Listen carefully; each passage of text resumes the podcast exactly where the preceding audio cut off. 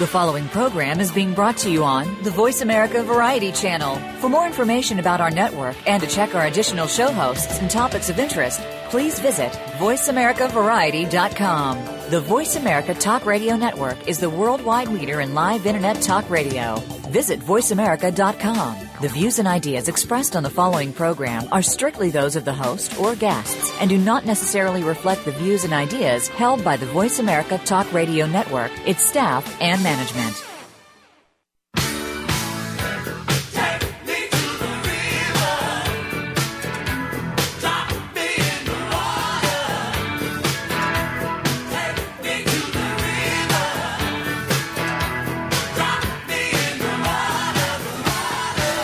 Welcome to Moyer's Environmental Dialogues, Ocean River Shields of Achilles, with your host, Dr. Rob Moyer. Find out what others are doing and what you can do to create a greener and blue planet Earth. Now, here's Dr. Rob Moyer. Hello. Today we're talking about saving planet Earth with Nature's Voice, featuring Jaco and Serena Vinning. Uh, Nature's Voice is an environmental web series that is just starting up on being broadcast. And uh, Jaco and, and Serena sent me some a couple of early films, and they're just great. So we're going to be trying to disseminate them outward on their website and on Ocean River Institute's website and uh, on Voice America. So uh, on the telephone with me, calling from Los Angeles, are Jaco Vinning and Serena Vinning. Hello, Jaco and Serena. Hey guys, how's it going? Hi, how are you? Hi. I imagine it's as hot in Los Angeles as it is in Cambridge, Massachusetts on this uh, July day. We seem to be having a lot of heat here. Yeah, it's a sunny, hot day, of course, today in Los Angeles, too. Like every day. Well, unfortunately, with the global warming, we're seeing more and more of these days. And uh, but let uh, before I get into the content of uh, Nature's Voice, I'd like to um, ask Serena about because the film is all about Jaco, just this compelling guy all over the place. And there's very little at the very end. It says, you know, all the film work and customs and everything else is done by Serena. So you guys are a phenomenal team, the way you pull this together. Now, I understand you first met Jaco while you were part of a film crew shooting a short Western film in Fiddletown, California? Yeah, actually, I was in charge of the costumes. Um, yeah. I went to school for design and fashion, so I was I just graduated from Ohio State, and my cousin asked me to do costumes for a short film. And Jaco was in this tiny town with about like a hundred people. It's called Fiddletown in Northern California, and he was making wine there, and we just met one night. the rest is history, eh? Yeah. And then after that, I didn't think we would talk again, but we just became Facebook friends and um I was actually diagnosed with cancer. So I didn't even think I was going to make it to the film because I had to go back and do treatments.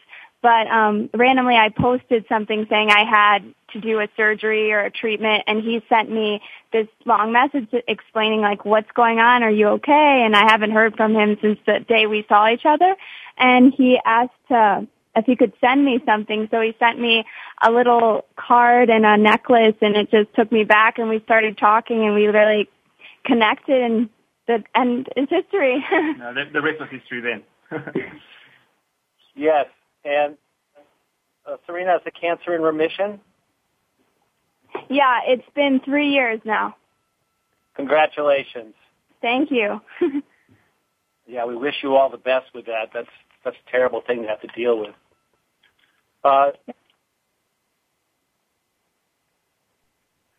Jaco, I like the way that on your website, which is jacovinning.com, you uh, talk about the vision behind Nature's Voice, this uh, video program you're putting together. Two of you are putting together. And you say, you write that my goal is making people realize how essential it is for everyone to be environmentally responsible and to change a common mindset of I have to make a difference to I want to make a difference. So did growing up in South Africa have something to do with your passion for wildlife and healthy environments? Absolutely, Rob. Um, growing up in South Africa is a is, is a unique business on its own. Uh, not only did I grow up in South Africa, I also grew up on a farm out there, and uh, both of my mom, my mom and my my uh, dad are both veterinarians. So my whole life I was introduced to all kinds of animals, from wildlife, elephants, lions, birds, all kinds of birds, to your normal dogs and cats. And uh, yeah, just growing up on the farm, you were introduced to nature 24/7. Uh, I never grew up in a city, so yeah, that absolutely has a huge, huge, huge uh, part in my goal with with Nature's Voice and how I want people to see nature and change that mindset of them. Yeah. It is remarkable on your website to see all these photographs of you sitting down with wildlife like lemurs and big cats and stuff. And most of us can get those photographs of those animals by visiting the zoo, but we don't get to sit next to them the way you do. So perhaps it helped to have that your parents' line of work is veterinarians. Did that help you get so close to those animals? It absolutely helps a lot. I'm very fortunate in that area. But Rob, you have to remember that that opportunities are absolutely out there for everybody. You just need to go and look for them. If, uh, if you don't, if you just sit back at home and you, you know, you, you just think about all the things that you can do, it's never going to happen. Um, I'm a very proactive guy, and I go out there and I and I, and I go do what I I I I go I go follow my dreams. I do what I what I have to do to to reach what I want to reach. So yeah, it's it's it's a little bit easier for me having grown up in South Africa and my mom and dad being vets, but uh, it's it's a possibility for anybody. Very good point. I took my mom to she's 84, and I took her to Washington D.C. She's never been there, and we did all the political stuff. And I said, we got a few, we got the morning left, the last day. Do you want to go to one of the Smithsonian museums because there are great museums in Washington? And she said, no, I want to go to the zoo. And she was so right because that's where the live animals are, and inter- for people to interact with live animals is so important. And Absolutely. not to be oh, maybe next on. time maybe next time you can take out to South Africa to see the real deal. Yeah, it's a bit of a commute, but um, but also if you want people to sit, we had Raffi, who's a, a children's singer and philosopher, on this program earlier, and he was explaining that in order to get people to want to save, in his case, he wanted to save um, beluga whales that were getting poisoned and building in their bodies. He said in order for people to save those things, they have to love them first. And so by interacting with animals as you do, we all get to love those animals more and therefore want to save them more. And we want to save this earth not just for ourselves, not just for a clean environment, but for healthy, diverse wildlife and, and, and animals of all shapes and forms. Uh, that's it's a really great program you're putting together there. Um, and your first one, oh, Serena, the programs are really great. And um, perhaps you could tell us a little bit about how they they come together because clearly what is uh, most remarkable there's a lot of videos out there um, of scientists talking with mayhem happening behind them and there's no connection. But Jaco is so passionate and just engaged in stuff. Um, how do you manage to catch him on film? Well, he just truly lights up the camera itself. It's very easy to film him. I just have to give him a little direction here and there, like, okay, keep up the energy after a couple hours of doing it and long days. But I mean, he's just pretty much naturally good and exciting when he loves it. So it just shows on camera. Well, that's an important relationship. I've been doing some soundtracks for something uh, for Stellwagen Bank and National Marine Sanctuary and it's one thing just to try to enliven the script talking into the, the uh, microphone here, but uh, when I have the editor come, she'll, you know, she'll stop me when I'm not enthusiastic enough and say, wait a second, you can do better than that and stuff. So it's important to have that uh, give and take that, that you and Jaco must have there because it, it's really a fast-paced, good um, clipping film. It isn't like some guy with by himself with his camera on a tripod and getting too long-winded. Not that Jaco ever would, but uh, no, it's a, it's a lot of work. Yeah, it's a lot of work, and it's absolutely teamwork. A lot of teamwork. It's really impressive. So your first expedition, uh, Jaco, was that you wanted to talk about plastic in the middle of the Pacific Gyre. Um, is there a reason why you picked that for the first video? Uh, Rob, the, the, the main, my main, the, the subjects that I choose is usually because I, I, I choose big obvious things that I feel this is the kind of stuff that people need to know about. Like I don't expect people to know the the the, the specific biodiversity that's getting uh, less in another country or something really unique and specific. This is a huge global problem that everybody is taking part of. So the, the, the goal that I have with this web series is to, to bring these, this kind of problems to people so that they at least know about it. And uh, that's why I chose the first one. I, I have a great passion for the oceans. Um, living right, our farm is right next to the ocean, like a, two, a five minute, five minute drive from the ocean. So always been lived close to it. And yeah, I just, it, I, I read about, about this problem and it just stunned me and I, I just had to see it for myself. I almost didn't believe it. Um, so I chose that as my first topic. I think that was a good general topic that, that just can kind of rock people to the core and see what we really are doing to our planet and the, our luxury way of living is definitely taking its toll on our planet. Good choice. At the Ocean River Institute, you know, we're always talking about saving the oceans and rivers and watersheds. And a lot of, a lot more people are calling in asking about plastic in the ocean than about saving the fish in the sea or something.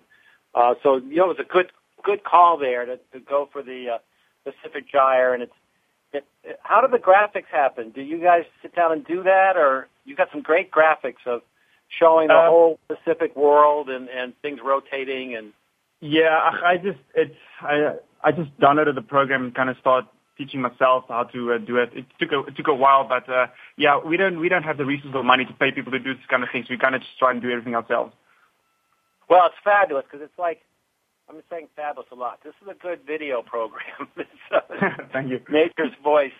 Um, you know, because in the old days we used a chalkboard and we'd explain things, and so you don't need super fancy graphics to get it across. And the simpler you can make it, the more easy, the more uh, approachable and understandable it all is. So for people you know, to understand, and that yeah, that's exactly what I'm going for. You'll even see on the on the the the, the, the writing I use on the graphics is also the chalk chalkboard font, font to make it a little yeah. bit less like you know you, you basically bring it down to it doesn't need to be that complicated. Absolutely, it can just be a, a simple thing that people need to understand. So, Serena, what was it like being in Hawaii? Well, it was my first time, so it was exciting to go. That's for sure. Um, we only had a few days to get everything crammed in, so it was a little stressful to try and get to where we needed to go. The beach that we had to get to to film all the plastic. Um, we really regretted not renting a four by four in the long run because it took us almost a day to walk to where we needed to be. So oh it was God. exciting, yeah. But it was uh it was really hot too, so we had to trug around with all of our stuff and why we got there and we chopped it out and luckily we got a good episode out of it. So you were on the big island or? Yeah, the big island of Kona. We drove around the whole island. And how long does that take? Uh, it took us four days.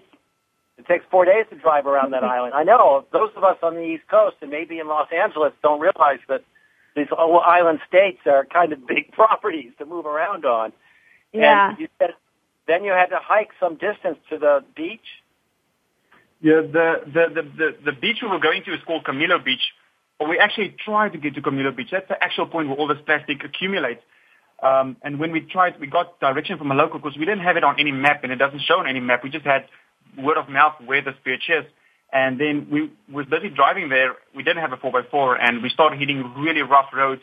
And we took out insurance on our car for this reason, but we realized that we weren't going to make it. So we turned around and we just parked the car and we decided to try and get to this beach on foot. And it literally took us about a six-hour hike in, in the, in the midday of the heat of that place um, to get to to a beach hour hike in the middle of the yeah, day. to get just there. And uh, we didn't even we didn't reach the beach, uh, Kamilo Beach, the actual big one. Next time I'll, I'll definitely do that. But uh, the beaches that we did get to had more than enough plastic to prove my point and just to bring across how how destructive our, our living is.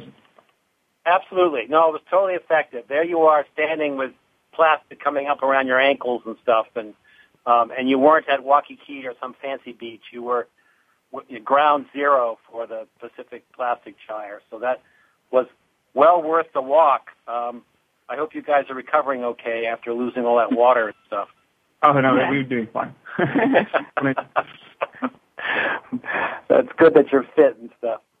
Um, so it's a fabulous film about Hawaii, and then uh, uh, well, it must have been some months later. You packed your bags again and went to Alaska. Yeah, Alaska happened about three weeks after that. We kind of crammed it in. Uh, we went to Alaska. Okay. Yeah, drive. Uh, we uh, flew up there and uh, we decided to head up there and uh, see what's going on with uh, our warming planet. Yeah, it's so dramatic up in Alaska. That's a really smart place to go to show the effects of global warming, climate change, greenhouse gas buildup, sea level rise. All those things are happening there. Uh, so you got to see Mount Denali. We did, yeah, uh, Mount McKinley. Yeah, we went to Denali, saw Mount, Mount McKinley. McKinley. Yeah. Yeah, we, we, we drove into the park right to the end. Uh, you have to take these buses, and when we got there, we actually did, didn't see Mount McKinley because it was, it, it was clouded over. I think only one out of ten or some kind of stat uh, tourists actually get to see Mount McKinley because of the clouds. But when we were driving down from Denali to Anchorage, we, we, we actually saw it uh, clear as day in the distance, so that's great. Well, that's a good sign because most people never see it. So congratulations, yeah. did catch a glimpse. Um, and how did it? Um, uh, let's see, um, uh, Jaco, you were. Um, what were you able to communicate? Or um, let's let's get, hear some of your message about Alaska and global warming or something. Well, the the thing that, that gets me about that is just there's so many facts and figures that people throw in your face, and uh, half the people, or more than half, don't don't know what that means. Um, some people say we the Earth is going to end tomorrow, and other people say there's no global warming at all. And um, we, there's somewhere, I'm pretty sure the real story is somewhere in the middle, and I wanted to go see that myself. And that's what I'm trying to portray with this, with that, with that episode, where I'm going out there. We we know what the facts and figures are, but let's go see. So we look, we're going there, we're kind of explaining wh- why is global warming happening fast in Alaska, and why is it happening at, at, at all? And then you say, well, you know, you can see from the glaciers melting and from the permafrost melting, you you kind of uh, uh, taking you there and showing you exactly like showing the face of global warming. It, it uh, that was kind of the goal of the of the whole episode, getting people right to ground zero for global warming and seeing seeing how it happens. Well, you do convey it very well, especially with some graphics. And did you actually see permafrost melting? We were right there in the Denali in the tundras. We were uh, the whole the whole tundra is basically made out of permafrost, and the ground was yes. solid hot when when we were there. Uh, we uh, I tried to kind of see, you know, dig what you can to get it's solid ice.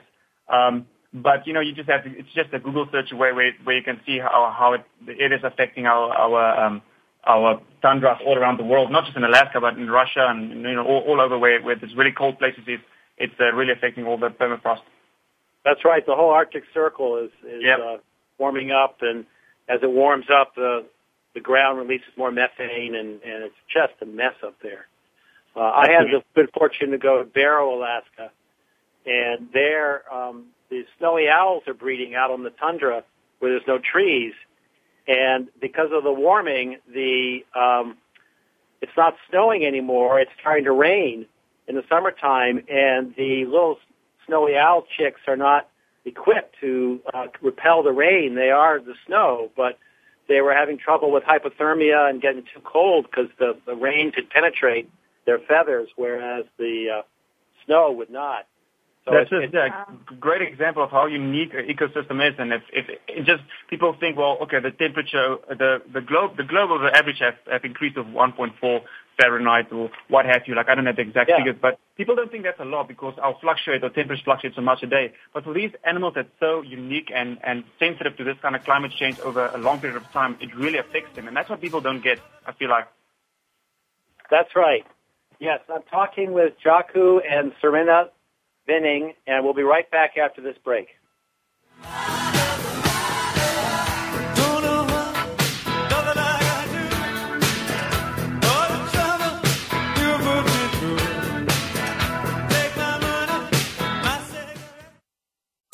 Streaming live, the leader in Internet talk radio, voiceamerica.com.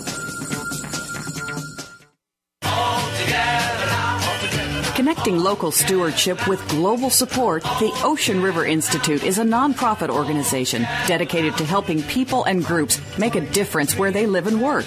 We believe that many environmental issues can best be addressed by people taking action in their own communities and regions. It's not the large national entities, but the small, localized, or newly formed groups that often need help to achieve their goals. That's where the Ocean River Institute comes in. We maintain a network of eco stewards and ORI partners, connecting them with resources and services to help them maximize their impact, expand their capacity, and weather unexpected setbacks. ORI actions and events offer opportunities to make a difference, to go the distance, and you can volunteer to be an ORI Eco Steward. To discover more, visit us online at www.oceanriver.org. That's www.oceanriver.org. The Ocean River Institute is a 501c3 nonprofit organization dedicated to helping people and groups make a difference where they live and work through environmental stewardship and science. Talk, talk, talk. That's all we do is talk.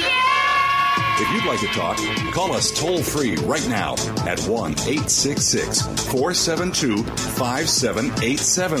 1 866 472 5787. That's it. That's it. VoiceAmerica.com.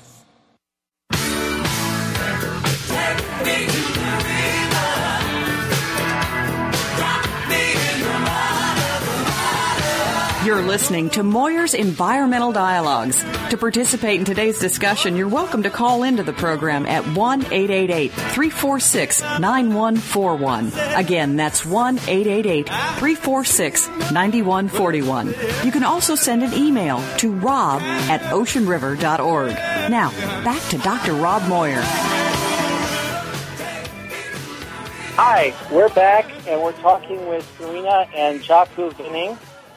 Uh, Serena, how can people learn more about your uh, video, uh, Nature's Voice?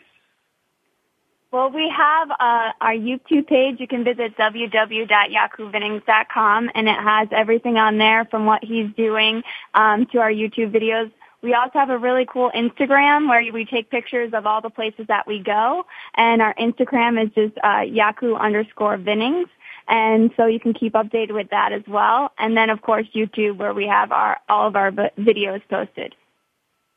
Right. So if we we start with, we can start with your web page and go to those other places from there too, right? So what's the yeah. web page? On our web page, we have all the links to YouTube and to Instagram. And if you want to email Jaco personally, you can do that as well. So it's Jaco Vinnings, and it's spelled J A O J A C O V I E N I N G S. Correct. Dot com. Mhm. And uh, it's just phenomenal. And you can watch the videos. You can see Jaco stomping around Hawaii and um, covering Alaska in single bounds, going about. Uh, Jaco, we were talking about Alaska before the break, and, and you were saying how that just a, a slight change in temperature doesn't seem like a lot to people, but it can mean life or death for animals, such as the snowy owl, when what was snow turns into uh, rain, and they're not set up to defend themselves against hypothermia from rain that they could from snow. Um, and we talked a little bit about seeing uh, Mount McKinley or a glimpse of McKinley and, and uh, going to Denali. Um, I understand you went to Fairbanks. Yeah, we uh, we arrived in Fairbanks. Uh, luckily, we had some friends living there, so we uh, bunked up with them, and we actually just we got there, went on a little canoe canoe uh, drive or ride, I feel like uh, a pedal, I guess, and uh, yeah, just being for the first five minutes. Uh, totally quiet, beautiful down the river, and you start seeing moose through the, uh, just trotting through the river, and it was, it was absolutely amazing. It was gorgeous. Oh, that's great. So the river wasn't flowing too fast, and you were in a canoe, and they kind of meander up there, don't they? They kind of bend around the rivers. Oh yeah, yeah, they they're, they're all over the place. No, the river was definitely not going too fast. Uh, it was uh, it was good enough for me to Serena just to go and paddle up and down it like we wished. It was it was, it was amazing. Yep. Serena, we saw two uh, baby cubs, two moose as well. So I was kind of getting nervous when we started going a little close because they can charge. Yeah. Because he wants to get as close as possible always to everything. So I have to make sure things can charge at us. you send Jaco Jaco up front, and he, he'll take the charge. Mhm. he can say, "My parents are vets. Back off." Yeah. To take care of you. Yeah, yeah. he takes good care. Here. Uh, so the forest seems to be getting a lot. There's a lot of forest up in Fairbanks, and they seem to be having trouble with the global warming up there for the forest to survive. Yeah, the um, the the as far as forest goes, we didn't actually cover that so much in our global uh, warming episode. We we couldn't uh, just fit it right. in.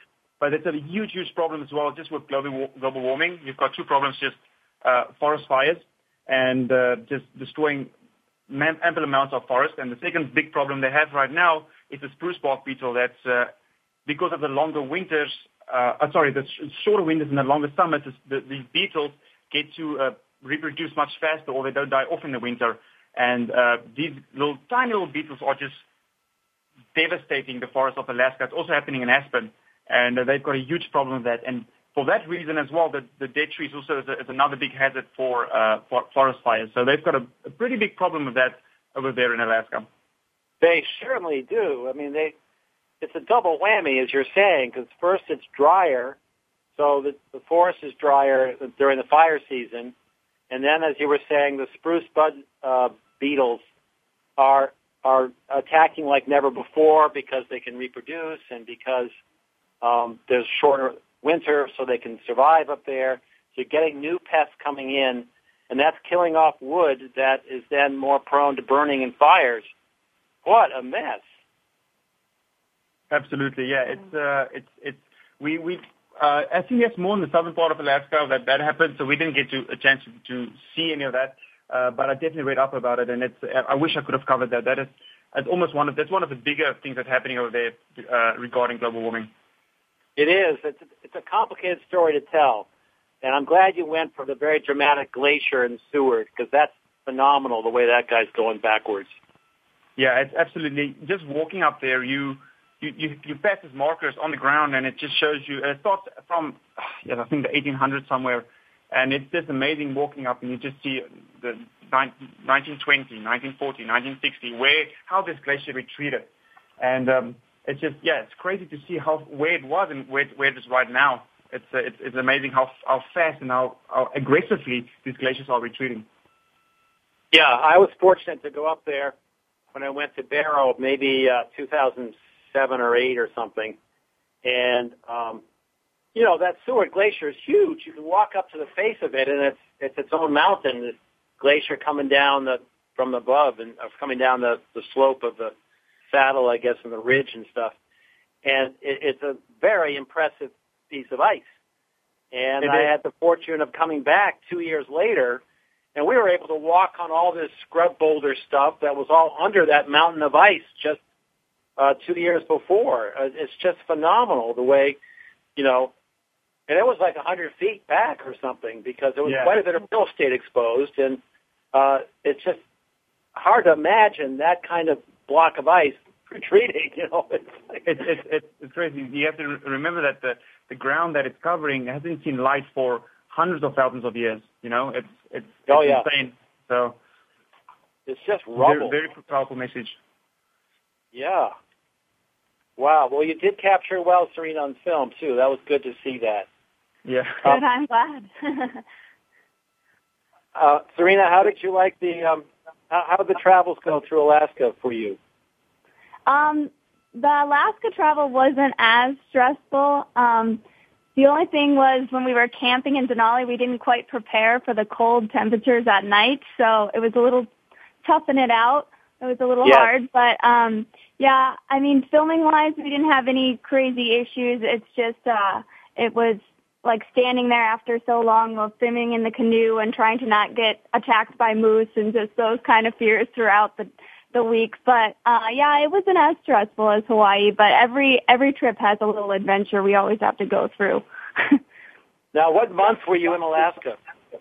it was the same month, so we did a lot in uh it was in September, so we crammed Hawaii and Alaska and it was my first time going to both, so it was amazing to experience all those things together and really get like an eye-opening experience on global warming and all the environmental issues going on. Well, Matt, imagine you really got into the swing of things. Yeah. You really got. Uh, is Jaco trying to say something? No, no, no. I'm I'm saying I'm I'm Oh, listening good. to it. Good. Um, yeah, because so you were you were you were there pretty much when it's half daylight and half nighttime. So I can imagine it would get pretty cold. I've been up there more in the summertime where you have endless daylight and stuff. Yeah, we were when we arrived there. I remember I, one of my bucket list uh, things are to see the northern lights, and they usually say you don't see that at that time of the year. And our very first night there, uh, we met up with our friends living in Fairbanks, and we went to their place, and we sat up pretty late uh, into the morning and just talking and catching up. And when when we went to bed at two o'clock, I looked out of the window and I kind of saw these clouds outside, what I thought was clouds. And I woke Serena up and she's like, I think that's the northern lights. So I went outside and I actually got a photo of the, this, this just this long, uh, big green light playing across the, the, the sky. So I got yes. close up seeing the northern lights on my first day in Alaska. So I was pretty lucky. Uh, so it was, uh, it was amazing. Yeah, there are a few people listening in who are envious of that. I've never seen them. My wife wants to travel to see them, but I'm worried about you know traveling the distance and then not seeing them. So congratulations. That's yeah, incredible. that, that definitely struck, uh, lucked it out with that one. Well, it's a great program. Um, Thanks. So you've completed two programs. Um, are, I understand you're working on possibly a third or a series, which would be about South Africa, which means that you would be away for a while and therefore would cover a few topics. Yeah, we uh, we, we finished the first episodes. We actually already went to South Africa um, and and filmed all these episodes. The hard work now is just getting it getting it out. Um, oh, good. Yeah, we, we, we've already covered all these episodes, and it's, it's done in four minutes on my hard drive, and I'm, I'm, I'm working to, to getting this out. The next one coming out episode is actually would be my first one in South Africa. Right. And what will the first one be about? The first one is I'm covering just biodiversity. It's uh, it's kind of just leading into the big issues that I'm addressing in South Africa. So the the topic of the first one I decided of biodiversity, and I'm and I'm explaining to people that. Uh, why is it important? That, why is it so many people, you and me and all these people that you interview, that's that's protecting animals and plants? What, what drives them? And it's uh, it's I'm trying to have people see how how important it is to have a healthy biodiversity, and then a healthy biodiversity, of course, equals a healthy environment. And then I bring it back to people where a healthy environment is equals a healthy planet because we get some environmental services, if you want to call it that, almost life support from from our Earth, like the trees would breathe to us and give us clean oxygen and, you know, rains and glaciers and snow gives us fresh water. And because of plants and animals, you have fertile ground and soil to, uh, to grow our crops in. So we get all these things from nature, but as soon as you take something out of the picture, if you, if you lower the biodiversity, you, you, you throw nature off course, you, you, you unbalance her. And in the end, ultimately, stuff starting is going to start changing and it's going to affect us. So either we're not going to be able to grow crops because we don't have any animals for, for to, to produce fertile, fertile ground or the specific animal that's dying out uh, that usually gave us something won't be there anymore. So it's, it, it, that's kind of the topic that I'm covering in my fifth episode. Well, it's a fascinating topic, biodiversity, especially for South Africa, given what diversity of wildlife you have down there is unparalleled, I understand.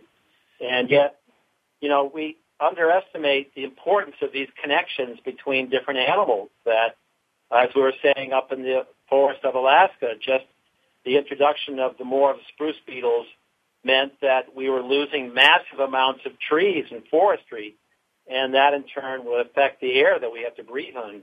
Uh, I imagine that there are, you know, unappreciated connections in the African communities. Yeah, um, absolutely. There's one thing that I can immediately comes to mind is, and that's also one of the episodes, is, is rhino poaching.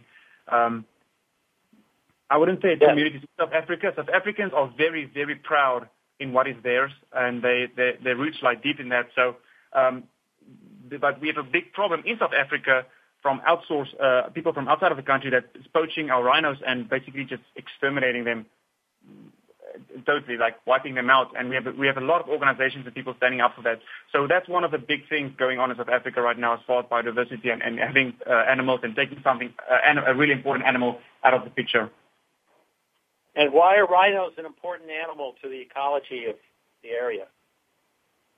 Uh, animals, I mean, I, uh, rhinos is important in, in every aspect. They, you know, it's just a circle of life. You have animals. If you don't have animals, you don't have something eating them. Or, you know, if you have too much, if you don't have any rhinos in, uh, on the grasslands, then, you know, you, you don't have any, any food for, for, for bigger predators. If you don't have if you have less Yes. uh, rhinos, you have more predators, then they will eat more of the deer. And if you have no deer, you know, there's no food for predators. And it's a whole circle of life that kind of just connects together. And uh, if you take one thing out, you, you affect 10 other, other things.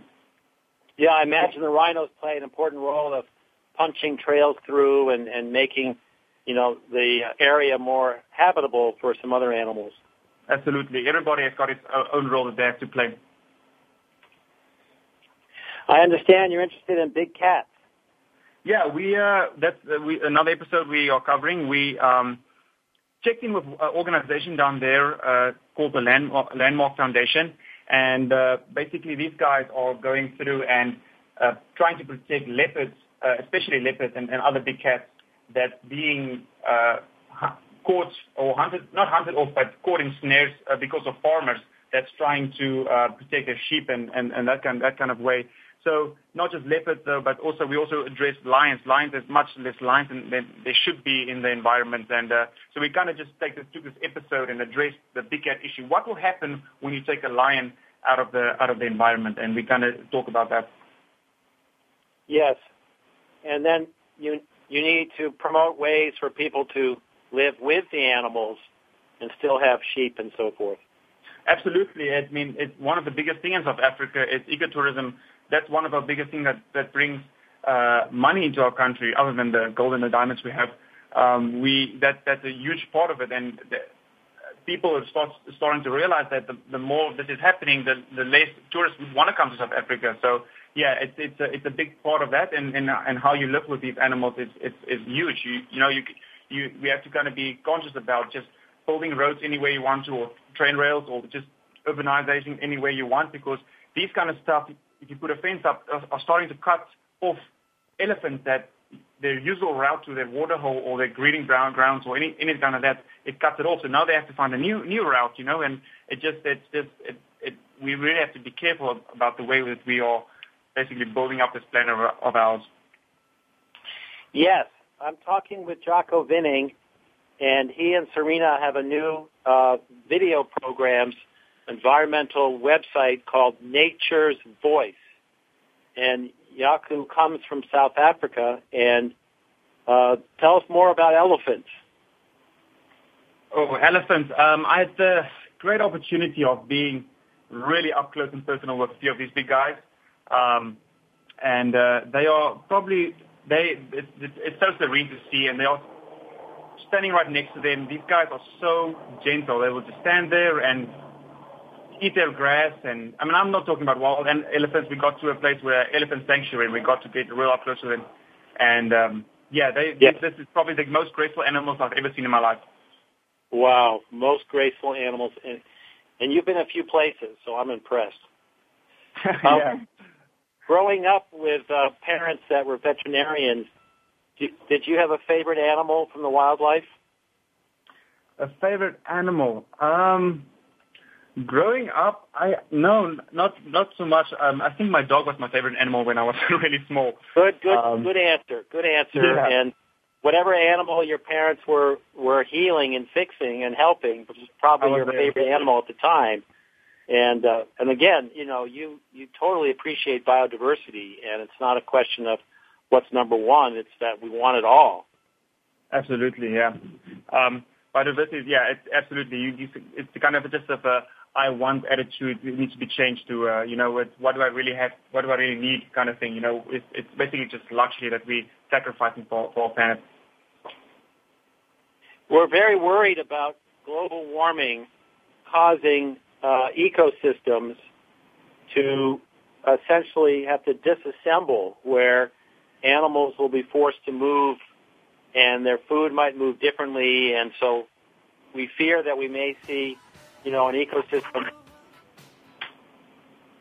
an ecosystem go you know kind of come to pieces and then reassemble in the, new conditions Yeah, um, as far as global, as far as that goes, it's especially with some some place that we uh, or a place that we noticed that a lot was when we were hiking up in Denali.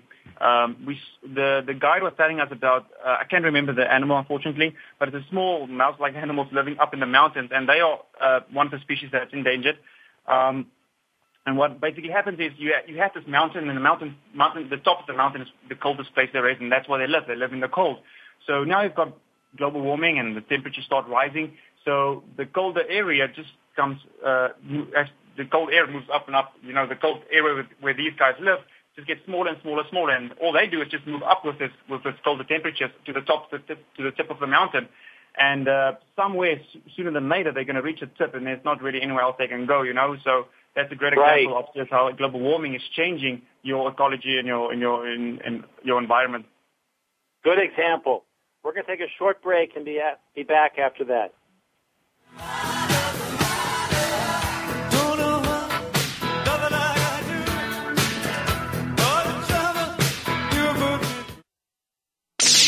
The Internet's number one talk station.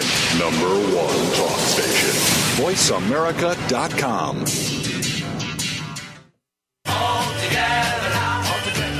Local stewardship with global support, the Ocean River Institute is a nonprofit organization dedicated to helping people and groups make a difference where they live and work.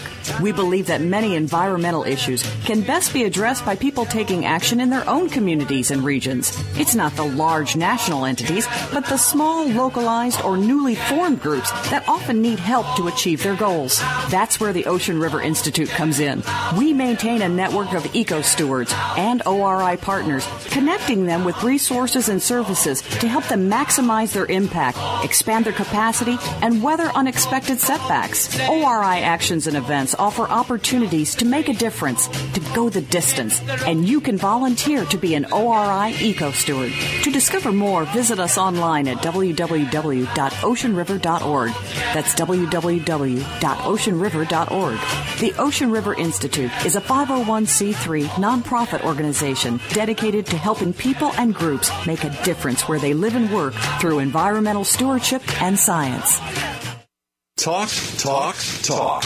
That's all we do is talk. If you'd like to talk, call us toll free right now at 1 866 472 5787. 1 866 472 5787. That's it. That's it. VoiceAmerica.com.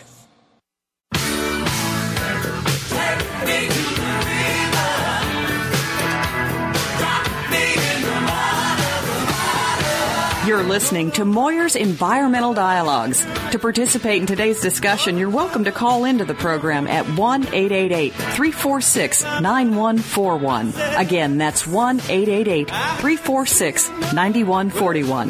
You can also send an email to rob at oceanriver.org. Now, back to Dr. Rob Moir. Hi, we're talking with Jaco Vinning and Serena Vinning about their new video um, programs that you can catch online at uh, their website, which is J A C O V I E N I N G S dot com. Uh, we'll set up some links from the Ocean River Institute, oceanriver.org as well. Uh, these are just wonderful six-minute videos about how the Earth is suffering and what we can do about it to make a difference. The program is called again Nature's Voice. Uh, Serena, I hear that um, you guys are are you planning trips, or there was something about Florida. Has that happened or coming up? So we already finished everything for our first season. Everything's been filmed. We're just in the editing process. But um, we already went to uh, for the next season, season two. We're featuring Florida and the Everglades. So we went there, and we're going to do a story on that. And then next, we're hopefully trying to make it to Peru in the next couple couple weeks, and so we can get a couple episodes out of that as well. Cool. So um, tell us a little bit about life in the Everglades. I bet you didn't meet moose in canoes and when you were in the Everglades. The Everglades was fun. We actually uh, we went to down to the Keys too, so we filmed a little bit about stuff going down to the Keys and then coming back up. So we really traveled all of Florida almost in four days. But it was exciting. We got to meet um, Greg Graziani. He's on the show um, Python Hunters for National Geographic, and he was gracious enough to welcome into uh, his home, and we got to touch live pythons and hold them, and it was an amazing experience. I would have never imagined holding a live rattlesnake, but I got to do that as well, so it was definitely an adventure. Oh my gosh, Jaco, why are pythons a problem? Um, actually, Rob, they're not. They're that's, not. That, okay. That's that's the whole process that the the thing we, that we addressed down there. So I read up on this problem that they've got the the the the, research I did said there were pythons were pests in the, in the Everglades and all that kind of thing. But uh, so we went in to see this because we want we want to bring the real story to people and um, met with Greg, Greg Graziani, the, the python hunter, and um, he told us that you know there, there's definitely pythons in the Everglades and um, and they they are a problem. They they people say they eat animals that that's really important to the Everglades and the ecology there. But he said that it's not nearly as a bigger problem as as people think. He said one thing interesting thing he did say is he, a, a bigger problem he thinks is, is feral cats, just uh, wild cats uh, running around, and these guys catch and hunt for for fun, you know. And people don't realize that as well because it's it's house animals. Right. The feral cats are house cats that have gone wild, I guess. Yeah. So they, they, they, these guys are a big problem. But as far as pythons goes, uh, I mean, these guys, if, if someone catches a big python in the uh, in the Everglades, all over the news. But um, they they had a python con- um, contest or hunt, and the, this contest stretches over a whole month and was in the beginning beginning of the year around February. And uh, I, feel, I feel there was thousands of hunters you could register to go and hunt these pythons, and there was prizes at the end. And with through all these thousands of hunters, and within a month, they only caught 68 pythons. So um, wow, you kind of see yeah, you can kind of see through that, and this, this, it, it, you, you're hard out of luck to go find one. I asked Greg if he wants to take us, and he's like, to to catch one python because he did the whole show on the National Geographic. To catch one python, you need 92 man hours to catch one. So it's not just wow. the thing as you're walking and you and you get you see one. So uh, well, yeah, that's, that's very what, reassuring. That it's very reassuring that uh, many many hunters going out could only find 68 pythons in all of the Everglades. Uh, with all the hype about you know, how they're everywhere, that's good shining a good light on the reality that there are probably very few pythons. All the pythons out there must have been released from captivity, right? Or do you think they're reproduced? Um, actually, that's what a lot of people think. That uh, usually releasing pythons out of, of captivity, and this is Greg's words.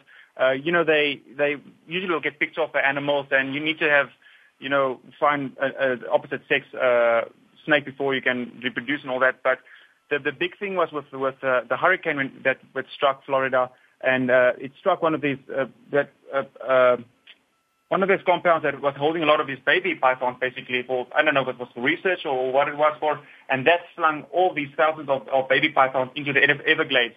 Uh, they were all in this uh, small plastic containers. And that's the huge, uh, they feel like epicenter of where and why this, this uh, infestation happened. Aha. So, So, yeah, we're turning the- corner on pythons. Yeah, I don't, I turning don't the want to corner go. on python population problem. yeah, if, uh, I hope nobody's going to give me a call and ask me about that or be mad at me for saying this, but uh, I'll just direct him to Greg Graziani. That's right. No, these are this, these are only the personal opinions of Jaco Vinning. This is not uh, science here. not, yeah, absolutely not. Yeah, absolutely. That's, uh, all me. is, yeah. No, I don't think. I think you're okay there. You're not the governor or something, so they won't believe. Not, not yet. And uh, yeah, the Keys are fascinating. All the mangrove swamp ecology down there. Yeah, we uh, that's the, the the episode we covered down there was for mangroves and just for coral reefs. Uh, we we checked in a little bit of that, and we just went took to canoes and just uh, uh, paddled through the the mangroves. It was an amazing experience, and we actually saw a manatee and and her baby right next to Oh, us in the river. excellent. Yeah, that they were they, it was amazing. I couldn't get the camera out- fast enough. I did get some footage of it, but I just oh, I kind of missed my opportunity there. But uh, I'll try and work it into the episode. I don't know how it will come out. I'm, not there yet, but it was amazing just seeing these animals so big and graceful and just kind of floating underneath our canoe and, and out of sight. It was amazing.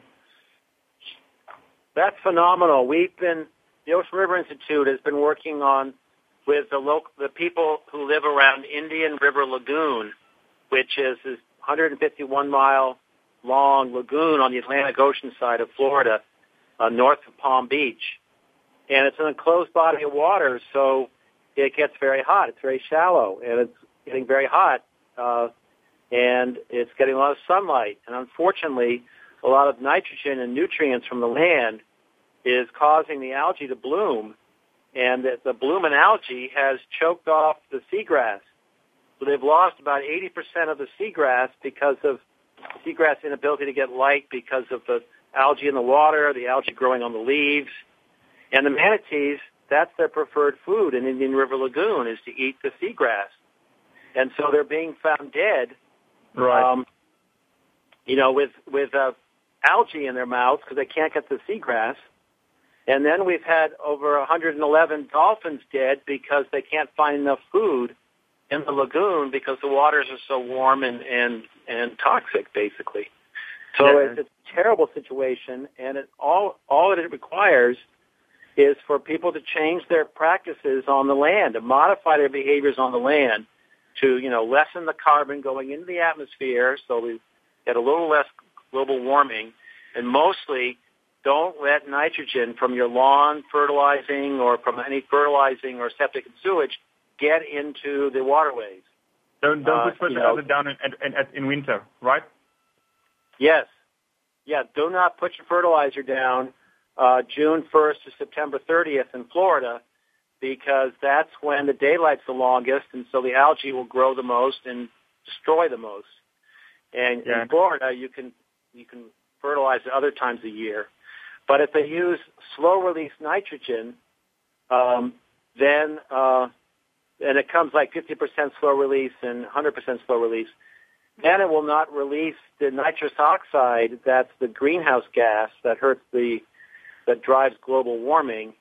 And if they use slow release nitrogen, it will not. Uh, the bacteria won't mix with the nitrogen and create methyl mercury, which is the mercury poisoning our seafood.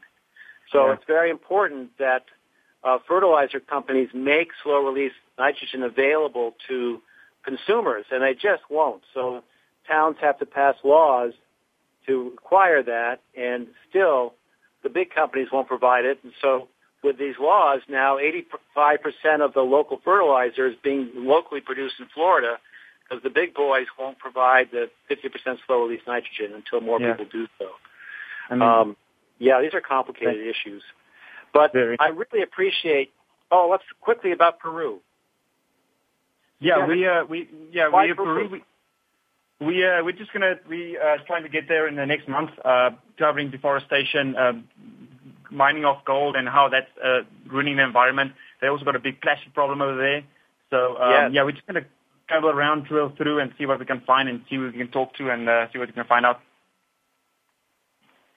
And so when does season two begin? Uh, oof, uh, let, uh, let me finish season one first. Um, yeah, it's a, this is a, this is just means yeah. So it just means that we're not doing all this. So we kind of uh, outside of our full time jobs, we kind of come home and we work on this full time as well. So yeah, we're trying to uh, just push out these last uh, five episodes for season one, and then I'll probably take a month or so break, and then uh, getting stuff ready for season two. Oh, I was confused. So season one, uh, we have to look forward to uh, films from South Africa. Yep, South Africa um, and uh, Hawaii, Alaska that already happened, and then we've got a final episode that's uh, basically discovering uh, uh, the Looking Glass, where I I travel around America, I go to Ohio, and I travel to um, Yosemite and here in Los Angeles, and I just look at people talk about how our planet is changing, but in your immediate right now, you don't really see it. I mean, the sun is still shining, the birds are still chirping, so everything feels happy. But let's look. That's at, right. Let's take a look. Let's take a look over the last 400 years since people came to America. How did our forests, our air, our water change in that 400 years? How many animals went extinct in that 400 years? And that's what I'm doing in that episode. I'm going to, up to Ohio and I'm looking at the Cuyahoga River um, and how that was a um, uh, a, a, a symbol of water pollution when it when it burst into flames in, in the in the in the 70s or 60s, and uh, yes, you know go to Yosemite, burning. Yeah. yeah, go to Yosemite with the deforestation. So that's the last episode, uh, the Looking Glass for for the first season, and then second season will be like Florida and Peru and where, wherever else we go Right. next year. Well, that's great. I urge people to stay in touch, to watch for the soon to be released, you know, next films uh, that you guys are putting out, um, because you've got a lot of stuff in the can that's you know on its way. This is really exciting. Uh, people can learn more at your website, right? Serena, Yep, how can people learn more about your programs? How can they learn more about my program? Uh, if you just go to my website, www.jacovienings.com, my, it's my website, my la- first name and last name. Um, you can go to YouTube and, uh, yeah, just uh, go type in Nature's Voice and it will come right up. Yeah, just Google Nature's Voice, Nature apostrophe S Voice, and I think it'll come up. Um, Yep. Uh, did Serena have to leave? No, she's No, right I'm still here. All right. Well, we're going to wrap up the program. Serena, thank you for taking this time to tell us a bit about um, your your film work and the person behind the camera of Nature's Voice. yeah, it was a pleasure. We really appreciate the opportunity. Thanks so much for having us. And Jaco Vinning, it's been great talking to the man that we see in the films. Rob, it's, uh, it's amazing talking to you. Thank you so much. I really appreciate your time. Thank you both very much. And that's it for this episode of Moir's Environmental Dialogues. Thanks a lot for listening.